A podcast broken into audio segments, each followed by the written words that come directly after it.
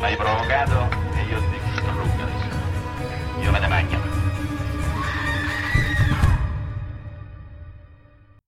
Fratelli e sorelle del True Crime, buongiorno. Siamo Mauro E Toma. per una nuova puntata del nostro podcast Creepypasta al dente che quest'oggi ci porterà nelle- nel lontano estremo oriente per una storia persino forse più disturbante del nostro solito. Sono sinceramente orgogliosa di come ho fatto le indagini, ho scritto questa puntata, perché ci sono tenuta a raccontare non solo una storia del crimine, ma anche di tutto l'ambito socioculturale che lo circonda. Perché, Maure, tu che non segui tanto le cose a Corea del Sud, no? A dir poco. Per te, che cosa rappresenta Corea del Sud, la società della Corea del Sud? Qualcosa di cui non vorrei far parte prima di tutto. Vabbè, questo varrebbe per tante, Tante tante culture, sì, ma Ma proprio... quella in particolare perché è spietata Mm, verso l'individuo. Vabbè, non lo so. E Io... non stiamo parlando della Corea del Nord, attenzione. Dio buono.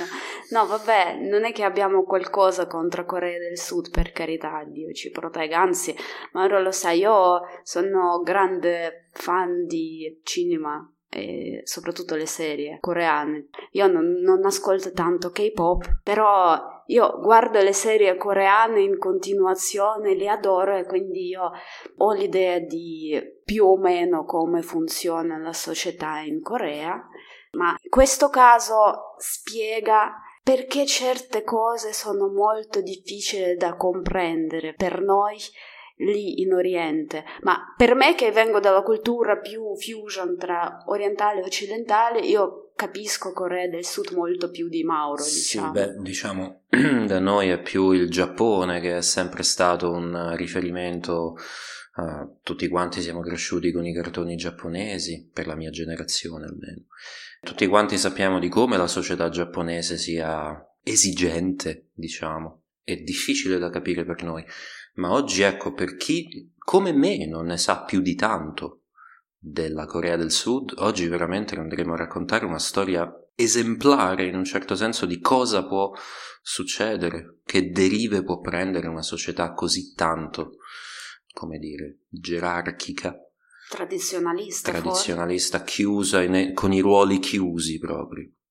In questa storia noi nomineremo Telegram, che in Italia forse non si usa tanto, boh. Meno di WhatsApp, ma si Sì, usa. ci stanno i modi di essere anonimo su Telegram.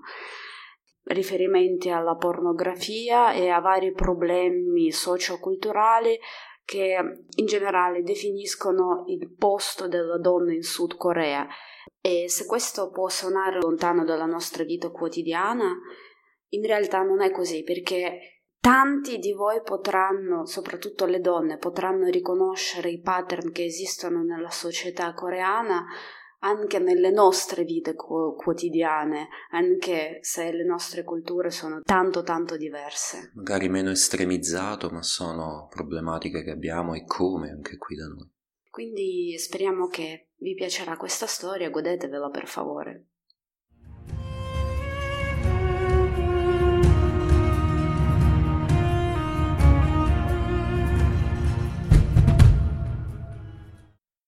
Hanno preso il nome Team Flame, ovvero Squadra Fiamme, perché sapevano che quando tutto uscirà fuori ci sarà la caccia per i loro vero nomi e sarà la gente molto molto vendicativa e molto brava a trovare le persone online e bullizzare loro con crudeltà mai vista, perché loro lo fanno di mestiere. Finora conosciamo Team Flame come Lee e Kim. Eh, sono due nomi coreani super generici. Sappiamo dopo le numerose interviste come suonano le loro voci, come si vedono le loro mani, ma le facce mai. E tecnicamente è già risolto tutto, è un caso chiuso, ma loro comunque sono ancora in pericolo queste due ragazze. Loro fanno le interviste spesso, parlando della loro indagine che ha salvato numerose vite e che ha mandato un numero di vigliacchi in carcere, ma soprattutto dicono quanto a loro dispiace che alla fine tutto il loro duro lavoro non ha risolto il problema più dannoso per le donne coreane online, crimini sessuali. Perché da noi in Italia, in Russia, crimini online sono le frodi, no? Normalmente non sono crimini sessuali, sono molto marginalizzati. In Corea, come parleremo più in là, è un problema molto diffuso. Insomma, stiamo a luglio 2019. Kim e Lee studiano giornalismo all'università e decidono di entrare al concorso pubblico di giornalismo investigativo annunciato dall'Agenzia Statale Giornalistica di Corea del Sud. Una di loro, non so chi, Lee o Kim, Fa, mm, non fa differenza. Ecco. Scusa, dico una cosa brutta, ma non fa differenza. cioè, Manca metà... solo Park. sì, insomma, una di loro nel 2018 aveva già fatto il tirocinio ad un quotidiano e già aveva lavorato sul tema di crimini sessuali online. E per questo motivo loro decidono di approfondire e vanno online a cercare le cose che possono indagare e hanno trovato queste cose come. Basta dire che l'articolo che loro finalizzano dopo mesi di duro lavoro si intitola Vendi il porno coi bambini? Punto interrogativo. All'inizio trovano un sito che si chiama Avsnoop, uh, un sito di pornografia illegale diretto da uno con un nickname Watchman. Um, Avsnoop risulta collegato ad un certo gruppo Telegram chiamato Gotham Room. Quando Kim e Lee si eh, infiltrano in questo gruppo, che a un primo livello almeno è più o meno aperto al pubblico, trovano subito varie foto esplicite di ragazze, per non dire bambine, alcune di loro. Sono condivise nel gruppo poi non solo le foto di queste ragazze o bambine, ma anche i loro dati personali, cosa che le mette direttamente in grave pericolo. Sì, mamma mia, pensa che orrore. Subito. Cioè, la tua foto privata su internet, vabbè, almeno sei anonimo. Kim e Lee scoprono che um, questo gruppo è dedicato sia alla promozione che al marketing, diciamo, di un'intera rete di gruppi Telegram diverse eh, stanze Telegram, tutte numerate. Ci sono primo, secondo, terzo gruppo, eccetera, eccetera.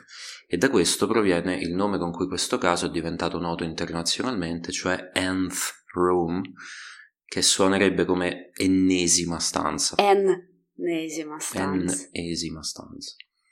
Così si chiamano i gruppi in sé, cioè Prima Primo, stanza, secondo, stanza, seconda stanza, e, terza e così stanza, via eccetera, fino all'ennesimo sì. appunto. Kim e lei riescono ad ottenere l'accesso gratis in una di queste stanze perché eh, veniva dato un invito a chiunque avesse come avatar la foto di un personaggio degli anime. Ed è qui che le ragazze cadono veramente nella tana del bianconiglio proprio. Perché questa rete si rivela un labirinto vastissimo labirinto il cui contesto è quasi sempre sessuale e quasi sempre violento.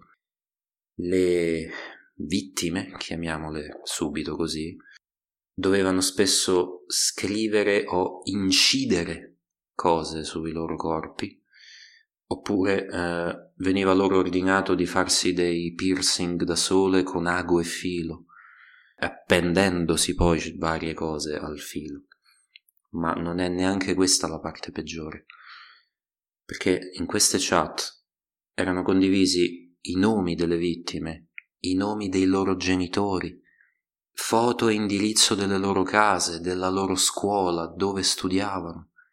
Tutto questo naturalmente per dimostrare quanto fosse assoluto il controllo del fondatore di questo gruppo.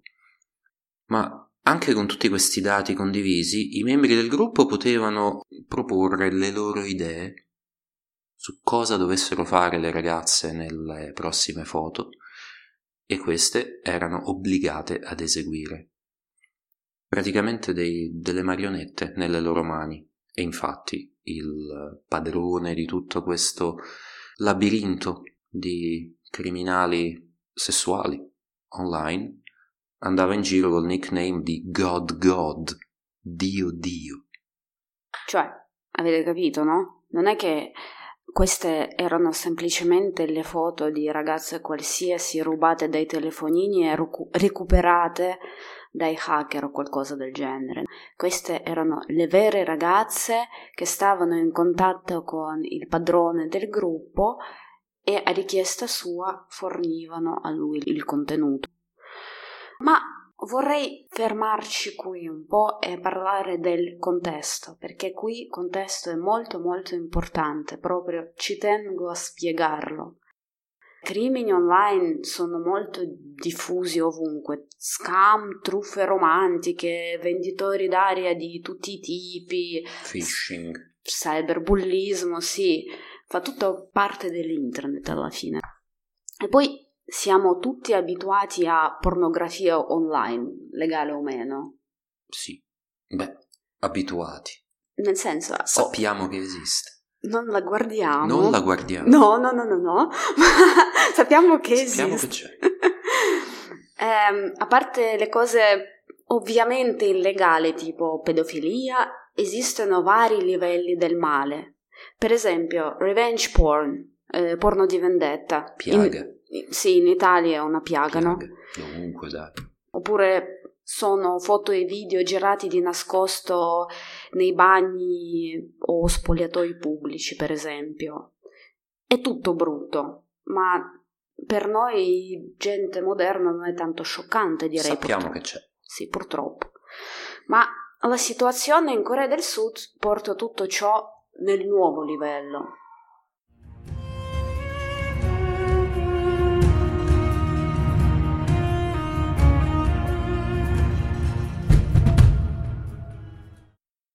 Negli ultimi anni siamo testimoni alla onda coreana, K-Wave. Uh, Hallyu si chiama in coreano, ovvero è l'attivissima espansione di cultura coreana di massa in tutto il mondo.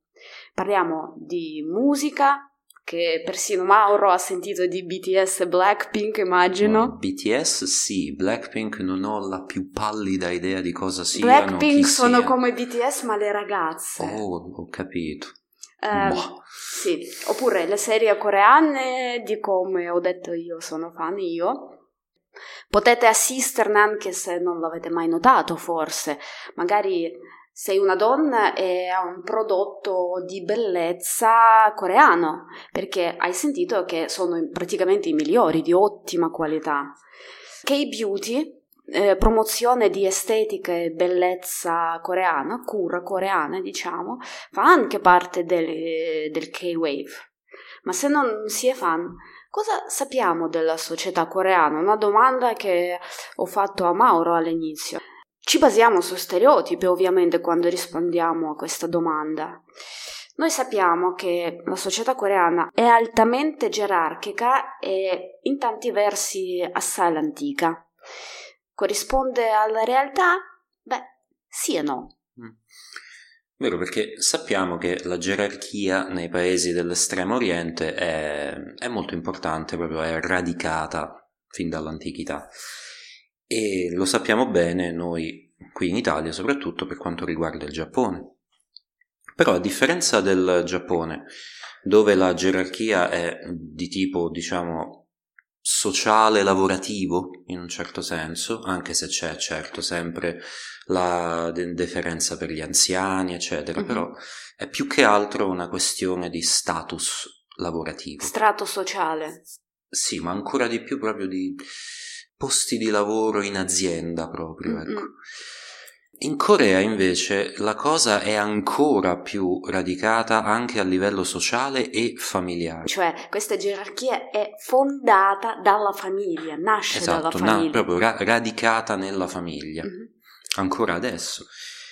E lì non solo si devono rispettare incondizionatamente le persone anziane, ma anche quelle non necessariamente anziane, semplicemente più grandi di te Genitori e suoceri in Corea del Sud hanno il diritto di dirti cosa fare e come vivere la tua vita e tu devi dar loro retta, non è che hai una scelta in questo. La cosa eh, in particolare si riflette sul ruolo della donna nella società. Quando una donna si sposa, non sposa solo suo marito, ma tutta la sua famiglia. I suoceri diventano per lei dei secondi genitori che, come dei suoi genitori, lei deve prendersene cura, far loro da mangiare, pulirgli casa, andare a fare le commissioni e tutto quello che deve fare sottolineo deve.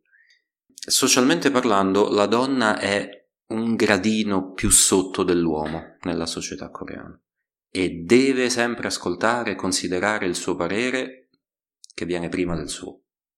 E poi quando nascono i figli, un uomo e una donna praticamente smettono di essere eh, quelli che erano fino a quel momento, tipo Gene e San di Lost, ce li ricordiamo tutti, Gene e San Ecco, no, non sono più Jin e San, sono la mamma e il papà di Bo, Jai-hee, Huang Bok, eccetera. Cioè, sono nominati così. Mm-hmm. Se tu non conosci una persona, se conosci il nome di tuo figlio, ti chiamerà, oh, papà di Juni. Mm-hmm. Esatto. Quasi a livello proprio anagrafico in un certo senso, i loro nomi veri, i nomi propri, rimangono in uso solo per amici e parenti stretti, sì, insomma. Tutto questo ovviamente noi generalizziamo, eh?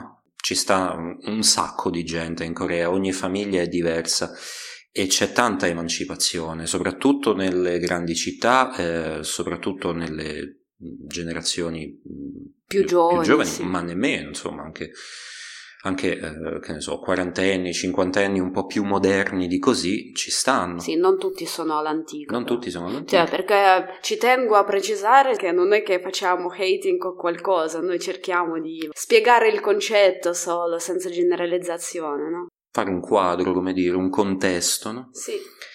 Però ecco, anche generalizzando, questo più o meno dà un'idea di come si può ritrovare a vivere una persona in Corea del Sud, in particolare una donna. Usando una metafora, diciamo la loro società è, è una scala, in cui ognuno occupa un gradino ben preciso. Se vuoi salire, devi lottare per farti strada più in alto, oppure essere di nascita molto fortunato.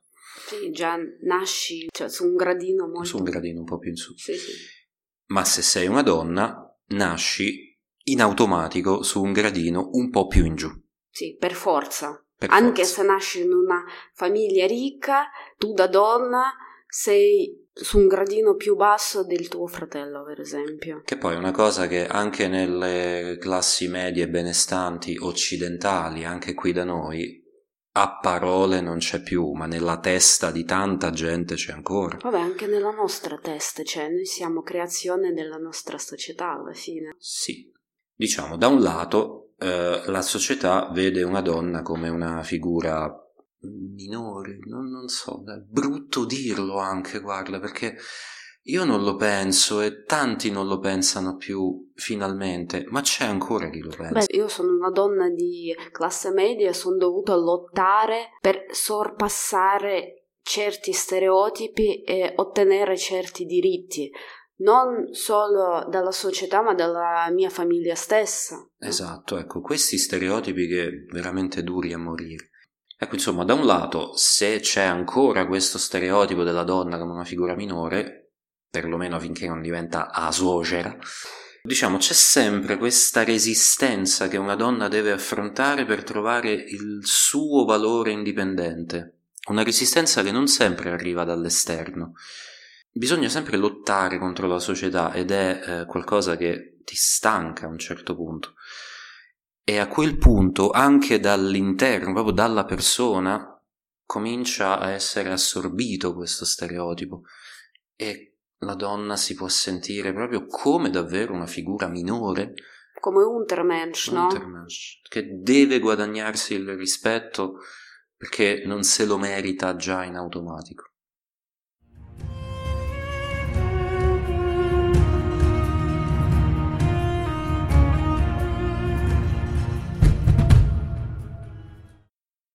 Ecco, tutto questo in Corea del Sud generalizziamo, eh? generalizziamo tanto, ma tutto questo in Corea del Sud è ancora estremamente radicato a livello familiare, mm. e si riflette molto anche nell'atteggiamento verso il sesso. Sì, perché tutte, tutti i nostri processi sociali alla fine sono riflessi nelle abitudini sessuali della società. Benvenuto al dottor Freud, ospite della nostra puntata. quella, quella, sai, non si chiama la temperatura media nell'ospedale, cioè ognuno, ognuno ha la vita propria che è unica e diversa da tutte le altre, ma c'è la temperatura media nel, nell'ospedale. Esatto. Quindi, quindi ehm, con questo atteggiamento verso le donne, vedere la donna come un oggetto sessuale è inevitabile. Valori di famiglia molto avanzati, culto di castità che esiste in Corea, poca tolleranza per divorzi e affari extraconiugali, che tra l'altro poco fa la moglie poteva portare la, l'amante femmina nel tribunale per affari extraconiugali, il che è allucinante. Pensa che udienze movimentate. Sono, eh, sono più uh, cattolici di voi cattolici, devo dire. ecco. Manco hanno la scusa di essere così tanto cattolici, almeno in superficie. Vero. E aggiungiamo anche illegalità di pornografia. Tutto quello che ho nominato suona da paura perché alla fine sì, siamo gente progressista, ma famiglia buona e affari extraconiugali malvisti non è di, di, loro una cosa brutta. Ma ora mi guarda adesso strano, io sono pure progressista. Stai per... a diventare bacchettona qua. Sto invecchiando, Stai sì. Invecchiando. Comunque, non suona male, ma alla lunga questa combinazione purtroppo, ed ecco perché Mauro mi guarda male, crea un mostro eh, come ho detto, donno è più un oggetto che va preso che un soggetto attivo del sesso.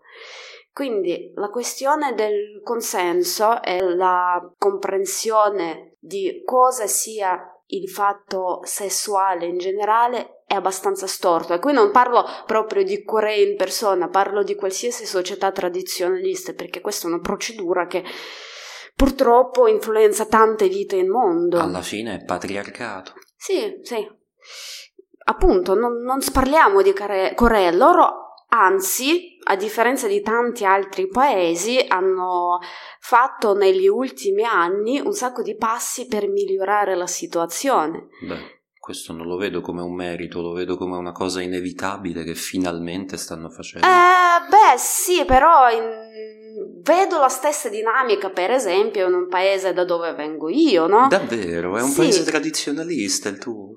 Vabbè, come vi dico, è un strano fusion tra pensiero occidentale e orientale se noi parliamo di parti più rurali o comunque più lontani dalla parte europea, sono più coreani di italiani, diciamo, certo. in questo senso. Certo.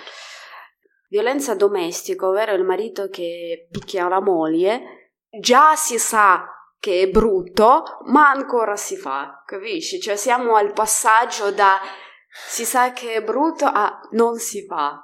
Quindi... Eh, piano piano. Eh, ah, in Corea si aggiunge anche il fatto che sono un paese nello stesso tempo molto chiuso è molto occidentalizzato. Americanizzato addirittura sì, più che occidentalizzato. Sono molto influenzati dalla cultura americana, ma è famoso quanto sono mononazionali, cioè Corea per coreani, e quanto i stranieri non vengono mai pienamente accettati nella società, anche se ci abitano da anni e o sono etnicamente coreani eh, per esempio, se sei un figlio di immigrati negli Stati Uniti, coreani, e torni in Corea del Sud, tu non diventerai mai pienamente coreano, perché sei coreano solo se sei nato in Corea del Sud proprio. Insomma, è un bel casino quella società.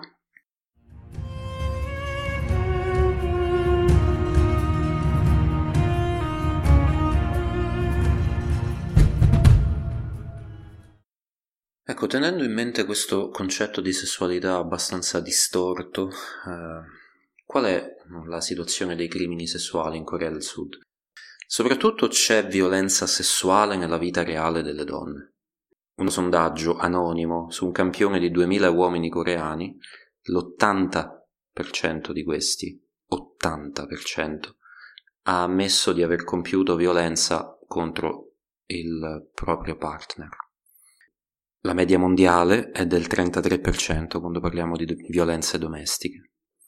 Insomma, talmente alto è il livello di violenza domestica perché la comprensione sociale in Corea di cosa sia la violenza verso una donna, inclusa quella sessuale, è molto vaga.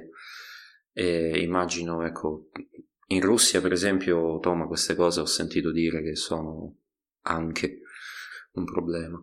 Sì, certe cose sono socialmente accettabili, diciamo, tipo stalking di qualcuno. Nessuno si pone la domanda. Se ti sta perseguitando vuol dire che ti ama tantissimo e la polizia dice ma vieni quando ti ammazzano, tipo. Ecco.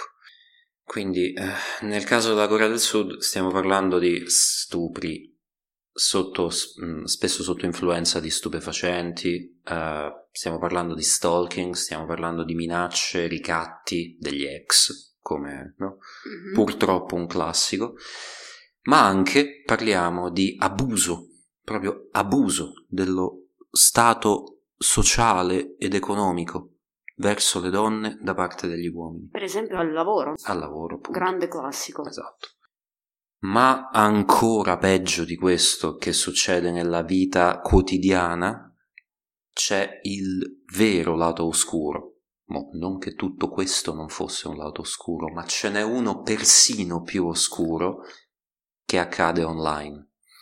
Dato che, eh, ricordiamolo, la pornografia in Corea del Sud è illegale, qualsiasi pornografia è illegale. La gente, sai come si dice, fatta la legge trovato l'inganno, ecco, la gente cerca altri modi per eh, svagarsi. Esiste questa cosa che si chiama molca, non c'entra il mio idolo Brian Molko dei Placebo.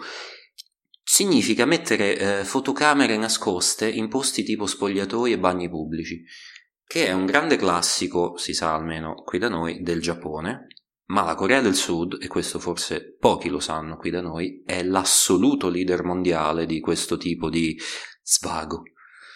Le immagini ottenute in questo modo vengono poi vendute ovviamente a siti chiamiamoli così, specializzati. E la maggioranza delle vittime ovviamente sono donne. E la polizia molto spesso, per non dire quasi sempre, non lo considera nemmeno un crimine degno di essere investigato o contrastato.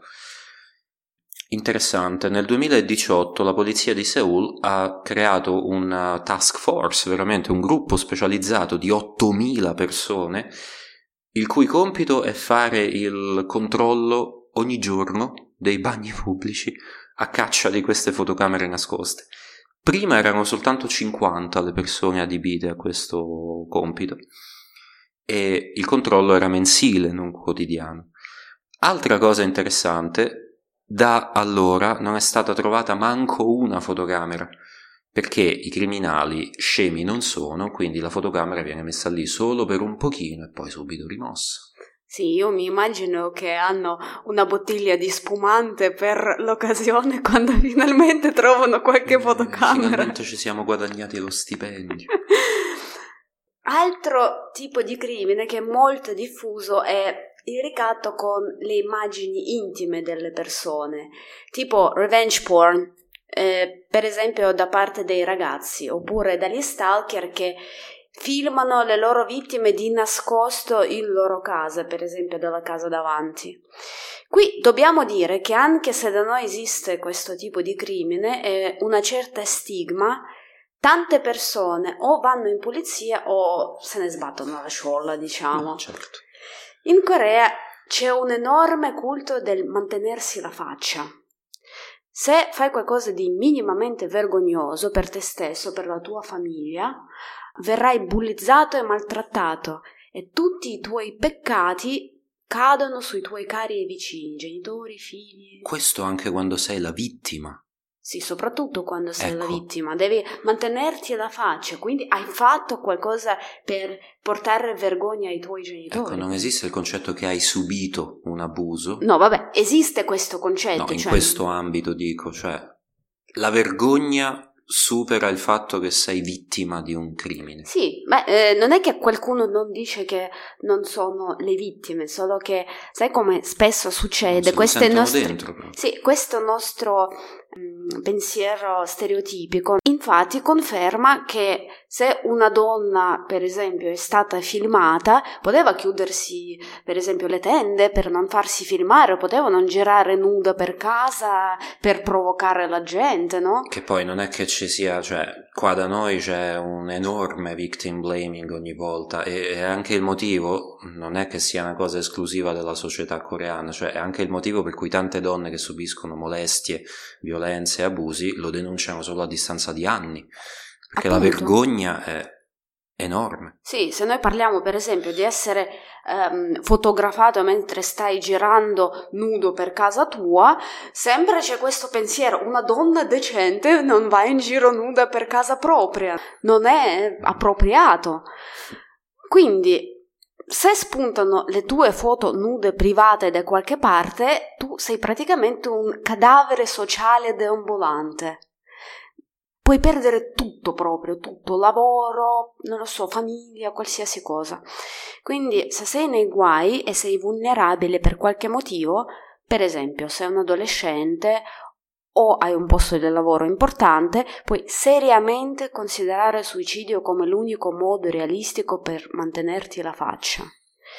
E teniamo in mente che per adesso la società non si è ancora convertita pienamente alle qualità dei sessi.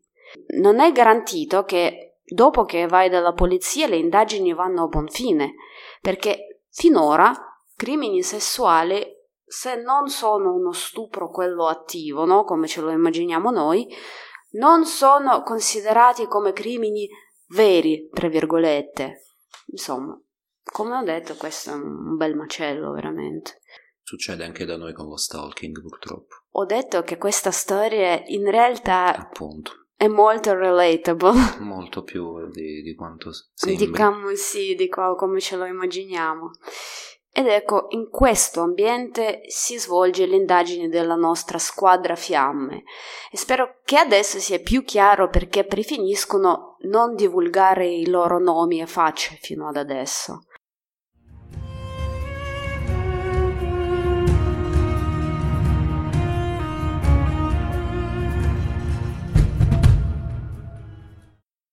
Le abbiamo lasciate in un labirinto di ennesime stanze, gruppi Telegram con giro di immagini e dati personali di giovani donne, ragazze o persino bambine anche. Ecco, riprendiamo da qui.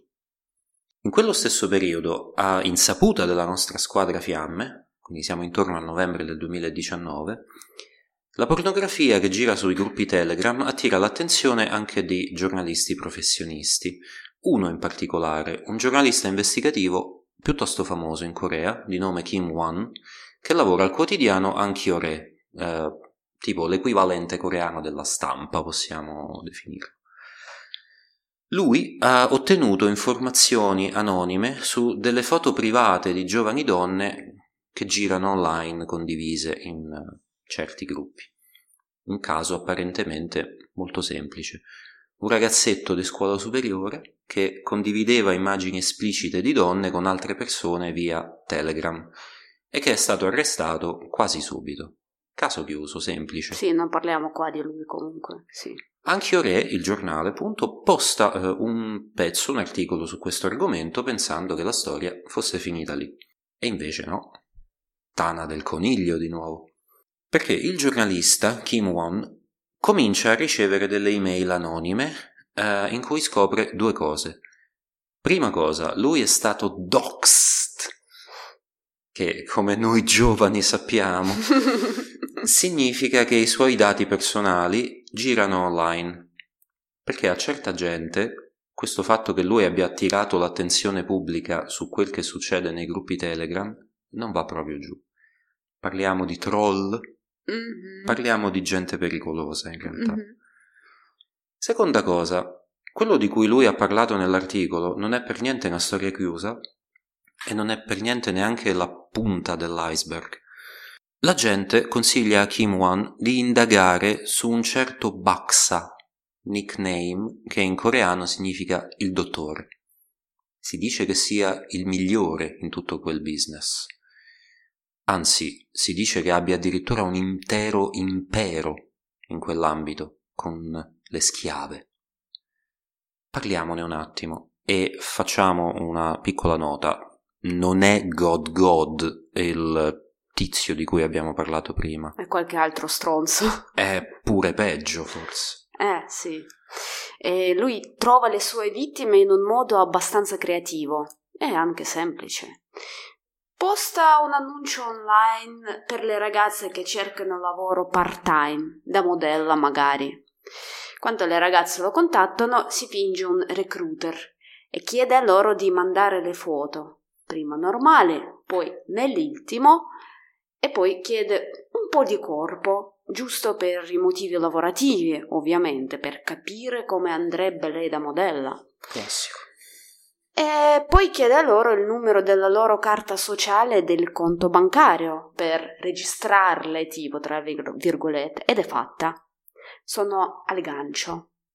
Annuncia nel suo gruppo personale che hanno una nuova schiava e alla ragazza dice che ha tutti i dati suoi e che se non vuole che le sue foto, quelle nell'intimo o nude, vengono diffuse alla sua scuola, lavoro dei suoi genitori e in generale online per qualsiasi pervertito in giro, devono fare come dice lui. L'accesso al suo gruppo è a pagamento. Tutti i membri pagano con criptovaluta e ovviamente per questo aspettano maggior divertimento, perché pagano, eh? Baxa non delude. La cosa peggiore nel caso di Baxa non è che vengano girate le immagini intime delle ragazze, ma che ha intelligentemente aggiunto un elemento di gioco e di interattività al suo business. I membri del gruppo fanno le discussioni, decidono loro che ordine dare alla, alla ragazza. Per i favori a Baxa potevano essere premiati, per esempio, con una foto a loro piacimento a una schiava scelta.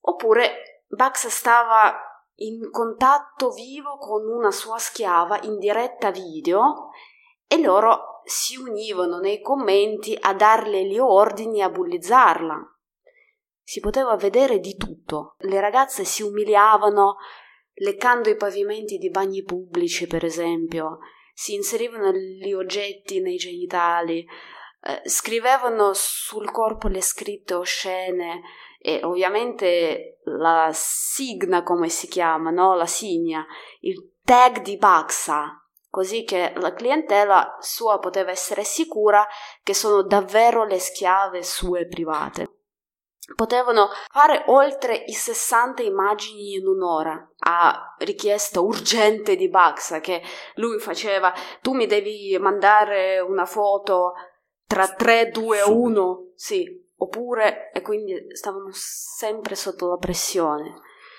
Quante ragazze ne erano nessuno sa per precisione purtroppo. Si parla di più di 70 donne tra cui fino a 20 sono minorenni il numero di clienti invece poteva oltrepassare i recettivi bene 60.000 persone.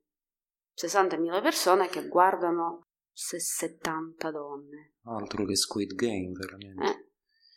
Kim Wan, intanto, il nostro giornalista, sta investigando su tutta la faccenda e decide di scrivere un bel pezzo di giornalismo d'inchiesta, sai, proprio di quelli belli, memorabili e forma un'intera squadra per l'indagine, per andare in profondità. Loro si registrano su Telegram e eh, riescono a infiltrarsi nei gruppi di Paxa ed è lì che vedono la gente che chiedeva in giro dove si poteva trovare quella famosa ennesima stanza.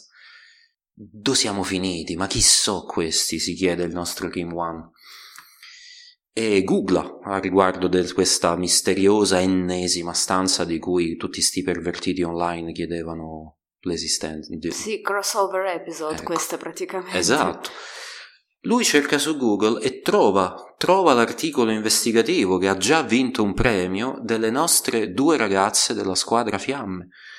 Ed è così che si uniscono due fronti di questa storia e l'indagine diventa comune di giornalisti testardi e coraggiosi che non hanno avuto paura di sfondare porte ben chiuse. Sì, cioè le ragazze di Squadra Fiamme, vi ricordo, indagano ennesima stanza e i giornalisti di Hanchiore indagano su Baxa, Baxa.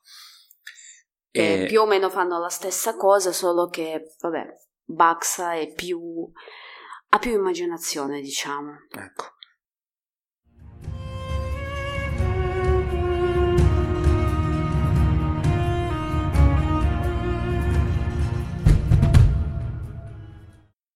Però sono due indagini, diciamo, che si incontrano a questo punto, in questo che hai detto giustamente un crossover episode. Perché eh, God God, vi ricordate quello che eh, detiene il potere sulla famigerata ennesima stanza? Lui trova le sue vittime in modo molto più tecnologico, diciamo, di Baxa. Lui manda loro un messaggio su Instagram o su Twitter del tipo: Le tue foto sono online. Clicca qui su questo link. Tu clicchi su quel link, phishing immediato. Appena la ragazza clicca il link, God God ha l'accesso ai suoi dati personali, alle gallerie di foto, a tutto quello che tiene sul cloud di, eh, de- de- di tutti i suoi device. E siccome lui spesso trova qualcosa degno di ricatto, ecco che comincia a bombardare la malcapitata di messaggi e comincia a ricattarla chiedendo di mandargli di più, altre, altre immagini ancora, sempre più immagini per il suo silenzio. E poi, da quel punto, tutto continua più o meno nello stesso modo che in cui opera anche Baxa, eh, quindi classico ricatto sessuale. Però molto, ma veramente tanto più brutto, brutale di come ce lo immaginiamo. La rete di God God è molto molto vasta e sparsa, con vari personaggi che gestiscono vari gruppi e lui a centro di tutta la ragnatela. E da dove cominciare, allora, un'indagine su un mondo del genere? Naturalmente, prima cosa che viene in mente a Squadra Fiamme e ai giornalisti di Anchioré è andare alla polizia e raccontare tutto quello che sanno. I crimini digitali sono particolari, non è che puoi aspettarti che l'indagine trovi subito dei risultati concreti, però puoi sempre andare a mirare l'anello più debole della catena. Mm, sì, amo questo scemotto, l'anello più debole della catena. Allora, un amministratore del gruppo specializzato su bambine piccole, c'era anche quello, proprio, le stanze erano specia- cercavano di specializzarsi, Ah, diciamo. dal peggio del peggio sono andati. Sì, eh, un tale Coniglio, come era il suo nickname, Bel nome. era un chiacchierone. Eh, era quel tipo lì, no? Balbettava in suo gruppo come se fossero tutti i suoi amici. E ha condiviso anche il nome dell'università dove studiava e ha raccontato che la sua ultima visita medica non è andata tanto bene. Ha condiviso persino una foto del suo riferto medico. Genio! Un intelligentone. Grazie Coniglio, sei stato splendido veramente. È stato il primo ad essere arrestato in connessione al caso dei chat rooms. Non sappiamo il suo vero nome, perché in Corea, tra l'altro, è interessante, non si diffondono pubblicamente i nomi dei criminali più spesso che mai. A richiesta pubblica neanche, cioè normalmente si tengono in segreto. Ma in realtà il suo nome non è importante, non ci dice niente, un nome coreano, no? Mm, Non era neanche lui il protagonista. Poco dopo questo, però, perché questo era un passo importante, God God, che a parole sue studiava nell'ultimo anno di superiori, ha detto che stacca da Telegram per un periodo perché deve prepararsi per i suoi esami di maturità. Eh, quindi lui sparisce. Eh, nel frattempo, i giornalisti di Hankyore decidono di scrivere un bel exposé e pubblicarlo in prima pagina. Aspettano che la cosa si esplode adesso, ma niente. Niente, nessuno dei loro colleghi ha capito perché loro raccontano un ennesimo caso di violenza sessuale sulle donne in prima pagina, perché siamo così desensibilizzati che questa è una cosa che proprio non stupisce nessuno più. Allucinante. Sì, ciò che però hanno subito ottenuto è pubblicità per le stanze Telegram. Bugs ha addirittura postato le foto di una schiava nuova chiamandola la vittima di Han Kyore, implicando che se i giornalisti continuano a scrivere su di lui, ce ne saranno delle altre. Che piccola merda lui, mamma mia. Piccola piccola. Eh, quindi perdono un po' di motivazione qua tutti quanti, sia i giornalisti che Squadra Fiamme e per un po' smettono di indagare perché vabbè ti si abbassano le braccia veramente a questo punto. Però per fortuna, a differenza di tutti questi um, simpatici e brillanti colleghi nei media che non danno nessun risalto alla notizia, il pubblico si rende conto di quanto sia seria la cosa trattata nell'exposé del giornale e l'articolo diventa virale sui social, in particolare comincia a girare su Twitter. Tre mesi dopo, gennaio 2020, JTBC e SBS, sono le due maggiori reti di Stato coreane, eh, decidono di fare a loro volta un servizio e un'inchiesta su questo argomento. E anche i loro giornalisti si infiltrano nei gruppi Telegram e chiedono in giro notizie dove trovare, dove si possano trovare Baxa e God God. E miracolo, vengono contattati da Baxa in persona.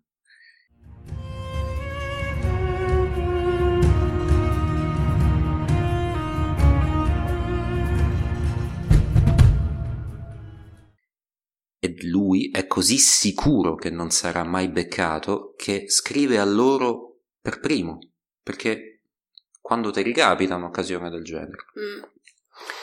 E lui parla con un sacco di giornalisti contemporaneamente, spara balle a tutti quanti, dice che abita in Cambogia uno, dice che abita in Cina un altro, dice che lui ha un'agenzia investigativa privata, dice che lui vende droga sul dark web, dice che è un mafioso, un gangster che ha organizzato anche, ora, non lo so, le guerre napoleoniche. Ora abbiamo visto la foto di Paxa. Sì, andate sul nostro Instagram a vedere. Ecco. Oh. E in effetti dalla sua foto si capisce anche perché sparava balle del genere. È vero. Comunque, quando i suoi interlocutori dimostrano di non credere a nessuna delle stronzate che lui sta sparando, Baxa si incazza come una bestia. E tanta è la rabbia che al nostro Baxa scappano delle piccole verità sul suo conto. Perché lui vuole provare alla gente eh. che devono credergli, no? Ad esempio, i giornalisti vedono una foto del suo crypto wallet, dove lui tiene le sue criptovalute. Irritatissimo, Baxa dice a un giornalista di SBS che se manderanno in onda il servizio su di lui, lui costringerà una delle sue schiave a buttarsi giù dal grattacielo della rete televisiva a Seoul. Ma invece loro pensano che al contrario la polizia sarà ancora più motivata a trovarlo se il caso diventa di interesse nazionale, famoso. Polizia è identico ovunque. Eh e perciò mandano in onda il servizio, in televisione. Qualche giorno dopo Baxa pubblica un video con una ragazza con in testa una busta nera un sacchetto di plastica, con una corda intorno al collo attaccata alla maniglia della porta e dice che lei si suiciderà per colpa di SBS, del servizio televisivo che hanno mandato in onda.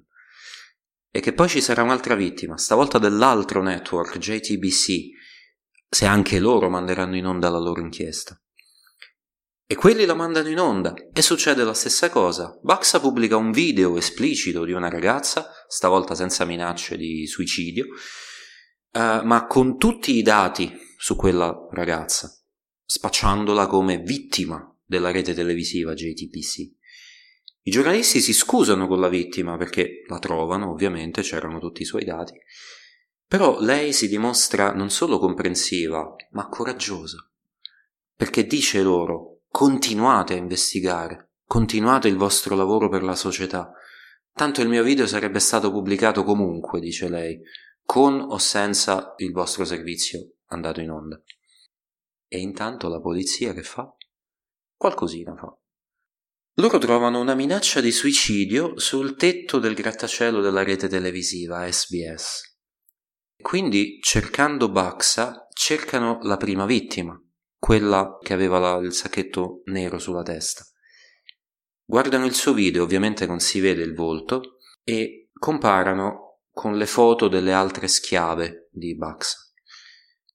E in una di queste foto notano che la ragazza col sacchetto di plastica aveva lo stesso braccialetto e dietro di lei nella foto c'erano dei libri scolastici. Su uno di questi libri loro riescono a distinguere il nome di lei, della ragazza, e il nome della sua scuola. E questo è un signor lavoro di indagine. Sì, noi siamo un po', sempre quando si tratta di polizia, noi per abitudine siamo sempre un po' sarcastici, però qua... Questo è fine detective work, veramente. Sì, non, non solo qua, insomma, in questo caso ci dimostra che la polizia in Corea del Sud c'è, meno male. Ogni tanto. Comunque i poliziotti l'hanno rintracciata, vanno a casa sua e parlano con lei e i suoi genitori, effettivamente salvandola dal suicidio a cui l'avrebbe costretta Baxa. La prossima cosa che vogliono indagare i giornalisti è l'economia di business di Baxa, perché chiaramente non può guadagnare esclusivamente la gloria eterna ha tre gruppi Telegram con l'accesso esclusivo, con costo di ammissione da 170 a 700 euro, ovviamente in won coreani. Questi vanno pagati in criptovaluta e i giornalisti hanno visto il suo criptoconto, ci ricordiamo, no? La piattaforma si chiama Bestcoin e lo nominano in tv. E qui Paxa capisce di aver commesso un errore. I suoi clienti si innervosiscono di brutto, capendo che possono essere beccati loro per il pagamento al conto di Baxa. Lui ovviamente assicura a tutti che tutto è sotto controllo e lui apre vari conti sfusi in Bitcoin, Ethereum, Monero e qui seguite bene che entriamo in zona giallo puro. Cyber thriller. Sì. Baxa deve lavare e incassare sto denaro, no? In qualche modo. Lo fa sempre tramite Bestcoin, che a quel punto collabora con la polizia. È lì che sono deviati tutti i suoi incassi da altri conti, quelli eh, Ethereum, Bitcoin, eccetera. Bestcoin se ne occupa di raccogliere i contanti informano la polizia che la volta precedente a ritirare la busta con i contanti di Baxa era venuto qualche pischello. Capiscono che usa i courier che poi lasciano la busta con il denaro in qualche luogo nascosto, tipo la droga, cioè stesso concetto. Poi ehm, raccolgono tutti i nickname che usa Baxa su Telegram e fanno una ricerca. Uno di loro viene trovato in un referto della polizia su due scammers che agivano agli ordini di un certo signor Buck con un tale nickname su Telegram. Dall'altro lato c'è un ragazzo con un nickname Buddha che è arrestato per stalking. La polizia scopre che è un galoppino di Bugs, il suo schiavetto che fa piccoli ordini, per esempio raccoglie i suoi contanti o altre piccole commissioni. Eh, indagando, la polizia scopre che sia Buddha sia i due scammers lasciavano i soldi nello stesso posto, un idrante in una casa popolare. La polizia si mette a sorvegliare quella casa e sorvegliano per ho detto polizie, c'è per un intero mese di sorveglianza. Controllano tutte le camere, tutta la gente che entra ed esce.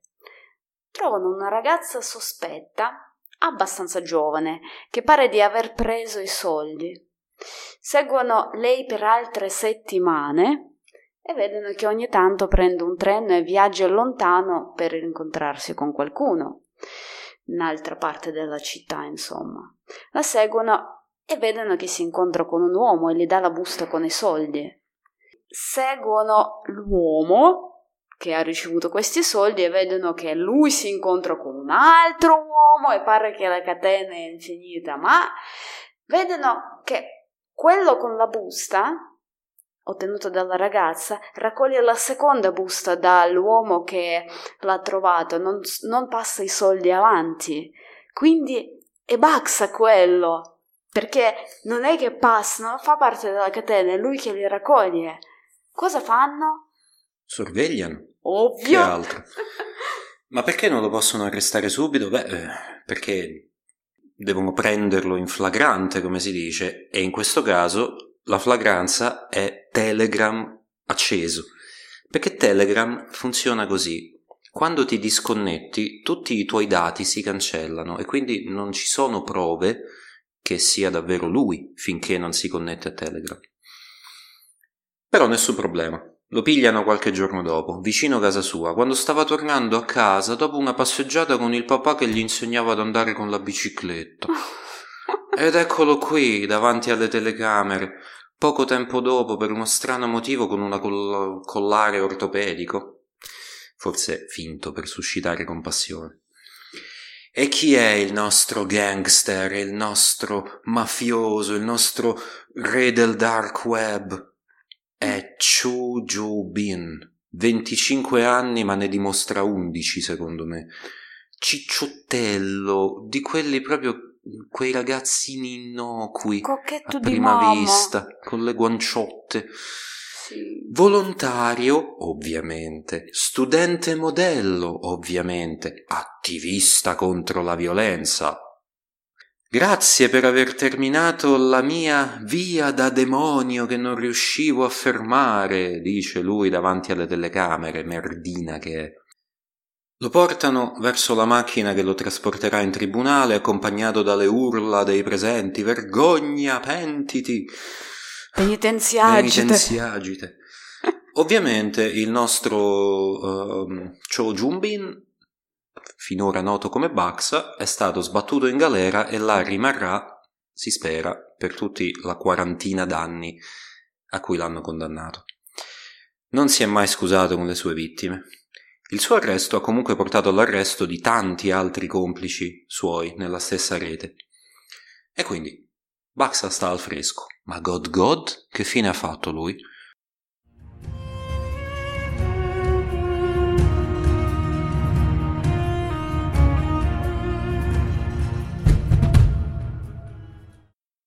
A questo punto dovrebbe star tremando di paura, dato che praticamente è stato lui a inventare lo schema, prima di Baxa. Chiariamo intanto una cosa, cioè che non, forse non abbiamo chiarito finora, ma c'è connessione tra Baxa e God God? Ah, no, in realtà, a parte quella di essere rivali nello stesso sordido business, in realtà i due non si conoscono. Però Bax aveva fatto in uno dei suoi sproloqui con uno dei giornalisti televisivi di SBS un vero e proprio dissing a God God, ma proprio di quelli spettacolari, dicendo che quello lì, God God, produceva contenuto di infima qualità, mica come il suo. Al che God God è uscito dalle tenebre, o forse aveva completato i suoi esami di maturità, torna online e cerca attivamente di contattare il team eh, di giornalisti d'inchiesta televisivi di SBS. Nello stesso momento, il direttore di programmazione di SBS viene contattato da Red Team, squadra rossa. Non c'entrano con la squadra fiamme. Sono un gruppo di hacker che danno la caccia a God God. E qua torniamo davvero in zona cyber thriller. Perché, ironicamente, loro sono riusciti ad ottenere i dati digitali di God God col phishing. Questo mi rende isterico. Eh, sono hacker d'altronde. Vabbè, ma God God, vi ricordo, no? Otteneva i dati delle sue vittime con phishing. Ehi, God God, clicca su questo link. e lui ha cliccato. Insomma, um, nel momento in cui il nostro geniale criminale God God clicca sul link infetto, viene localizzato in una certa casa ad Anseong, una uh, località vicino Seoul. Stava usando una rete wifi pubblica dal suo Samsung Galaxy. Da lì potevano recuperare tutta la lista di indirizzi IP che usava e quindi tutte le reti pubbliche della stessa zona. Ma eh, a parte cliccare su link di phishing, ma questo manco sapeva che esiste la VPN, uh. per esempio, per gestire il suo impero criminale. Ma perché voi felici paesi capitalisti non avete bisogno di usare VPN, sai? Noi sappiamo che cosa è VPN delle nostre parti. Un'altra vittima del capitalismo. Quindi, comunque, da tutto questo risulta probabile che il God God viva in una zona abbastanza ristretta all'interno di tutto questo uh, di queste tracce digitali. Sì, loro praticamente fanno i cerchi dove prende la rete, dove queste reti si incontrano, si questi cerchi si incontrano, è una piccola zona dove è più che pro- probabile localizzare. Restringere il campo, no? Sì. Ovviamente, almeno questo, lui usa sempre telefonini diversi, quindi deve spostarsi tanto, deve avere accesso a un sacco di dispositivi e deve connettersi a qualsiasi rete libera che trovi, senza ripeterla mai due volte.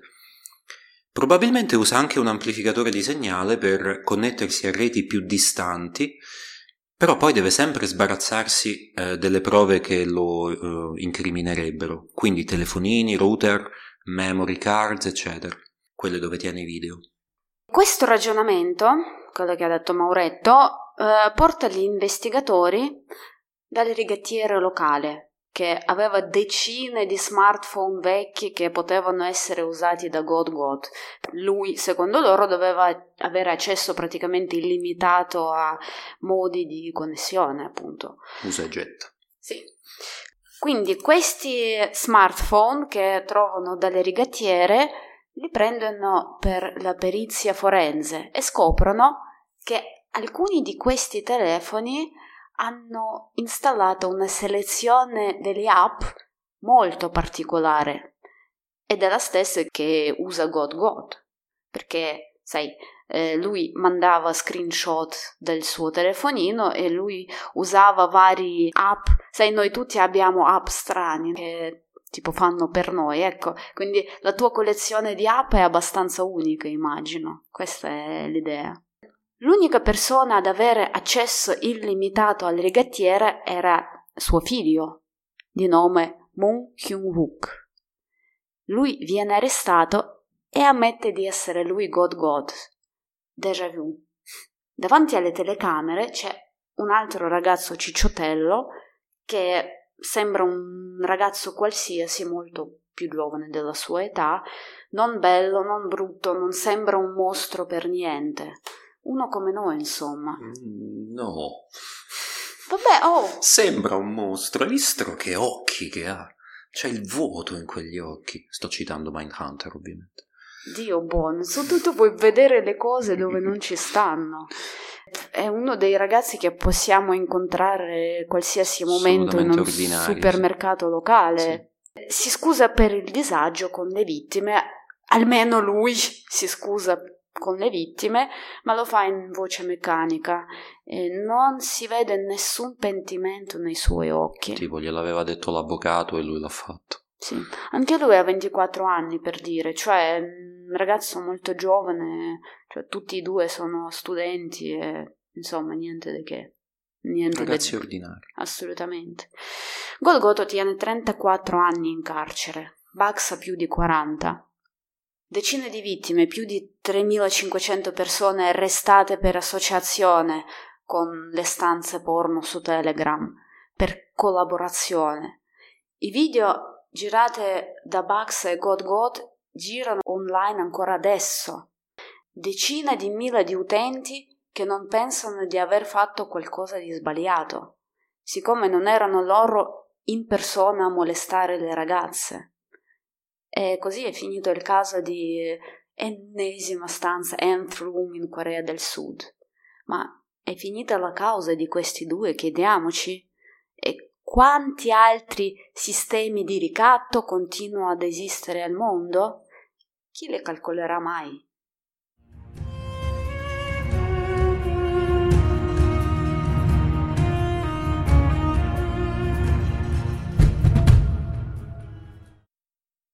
Questa è stata una bellissima storia ed esempio di... Sai, si dice non si può porre fine al crimine, specialmente quello online che per sua definizione è illimitato, non... cioè si sparge a macchia d'olio e non potrai mai andare a scoprire tutto quello che c'è.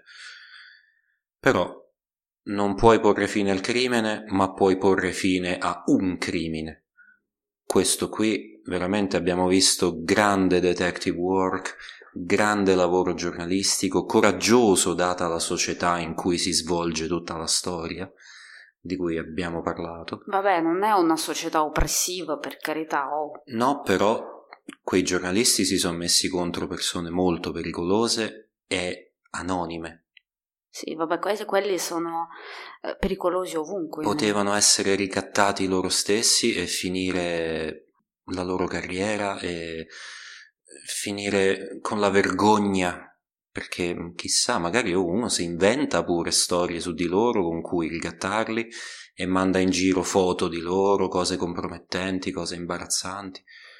Eh, per me non è tanto questo il punto della storia, però queste sono opinioni, ma questa storia mi provoca un pensiero più che altro socioculturale.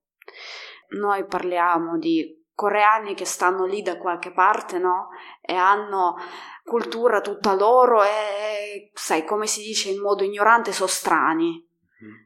Ma alla fine, no, civilizzazione è una cosa superflua. Cioè, se noi per, pensiamo per qualche strano motivo che noi siamo più civilizzati di altre culture, facciamoci una domanda, ma chi ci può garantire che una persona che vedi su un bus pubblico, nella metro, che stai guardando, se a lui proponi di andare su Telegram, rimanere totalmente anonimo e far parte di bullizzazione delle ragazzine giovani e lui sa che non sarà punito per questo e non sarà mai scoperto, allora chiediti quanti uomini che vedi per strada ogni giorno direbbero di sì a questo.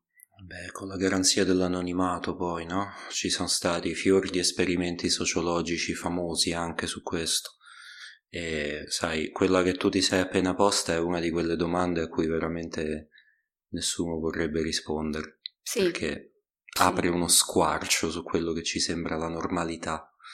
Abbiamo fatto questa grande deviazione, spiegazione di ruolo della donna in società coreana e sessualità in Corea.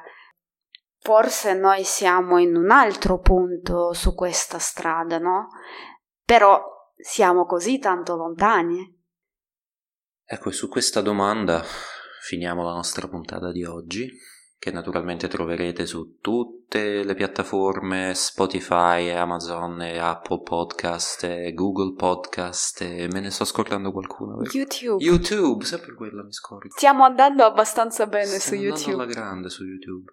Per favore lasciateci i voti su eh, tutte le piattaforme dove potete lasciare i voti. E lasciateci anche commenti sul nostro Instagram dove come sempre troverete le fotografie eh, e altro materiale relativo a quello di cui abbiamo parlato oggi. E stavolta l'intelligenza artificiale ci ha dato veramente una bella immagine per questa serie che proprio rispecchia tutta la storia. Bellissima immagine, ma soprattutto ci saranno le fotografie delle facce dei due criminali protagonisti Baxa e God God e quando vedrete le fotografie capirete perché sto facendo sto tono di voce. Sono cutie pies, proprio. Eh, diciamo, diciamo, che se li prendi a schiaffi la mano rimbalza. Ecco, Vabbè, comunque grazie che siete stati con noi. Magari Qualcuno di voi potrà anche mandarci un suggerimento per le nostre prossime puntate, così che vi possiamo cucinare la nostra creepypasta preferita sempre, sempre al dente. dente. Alla prossima. Alla prossima.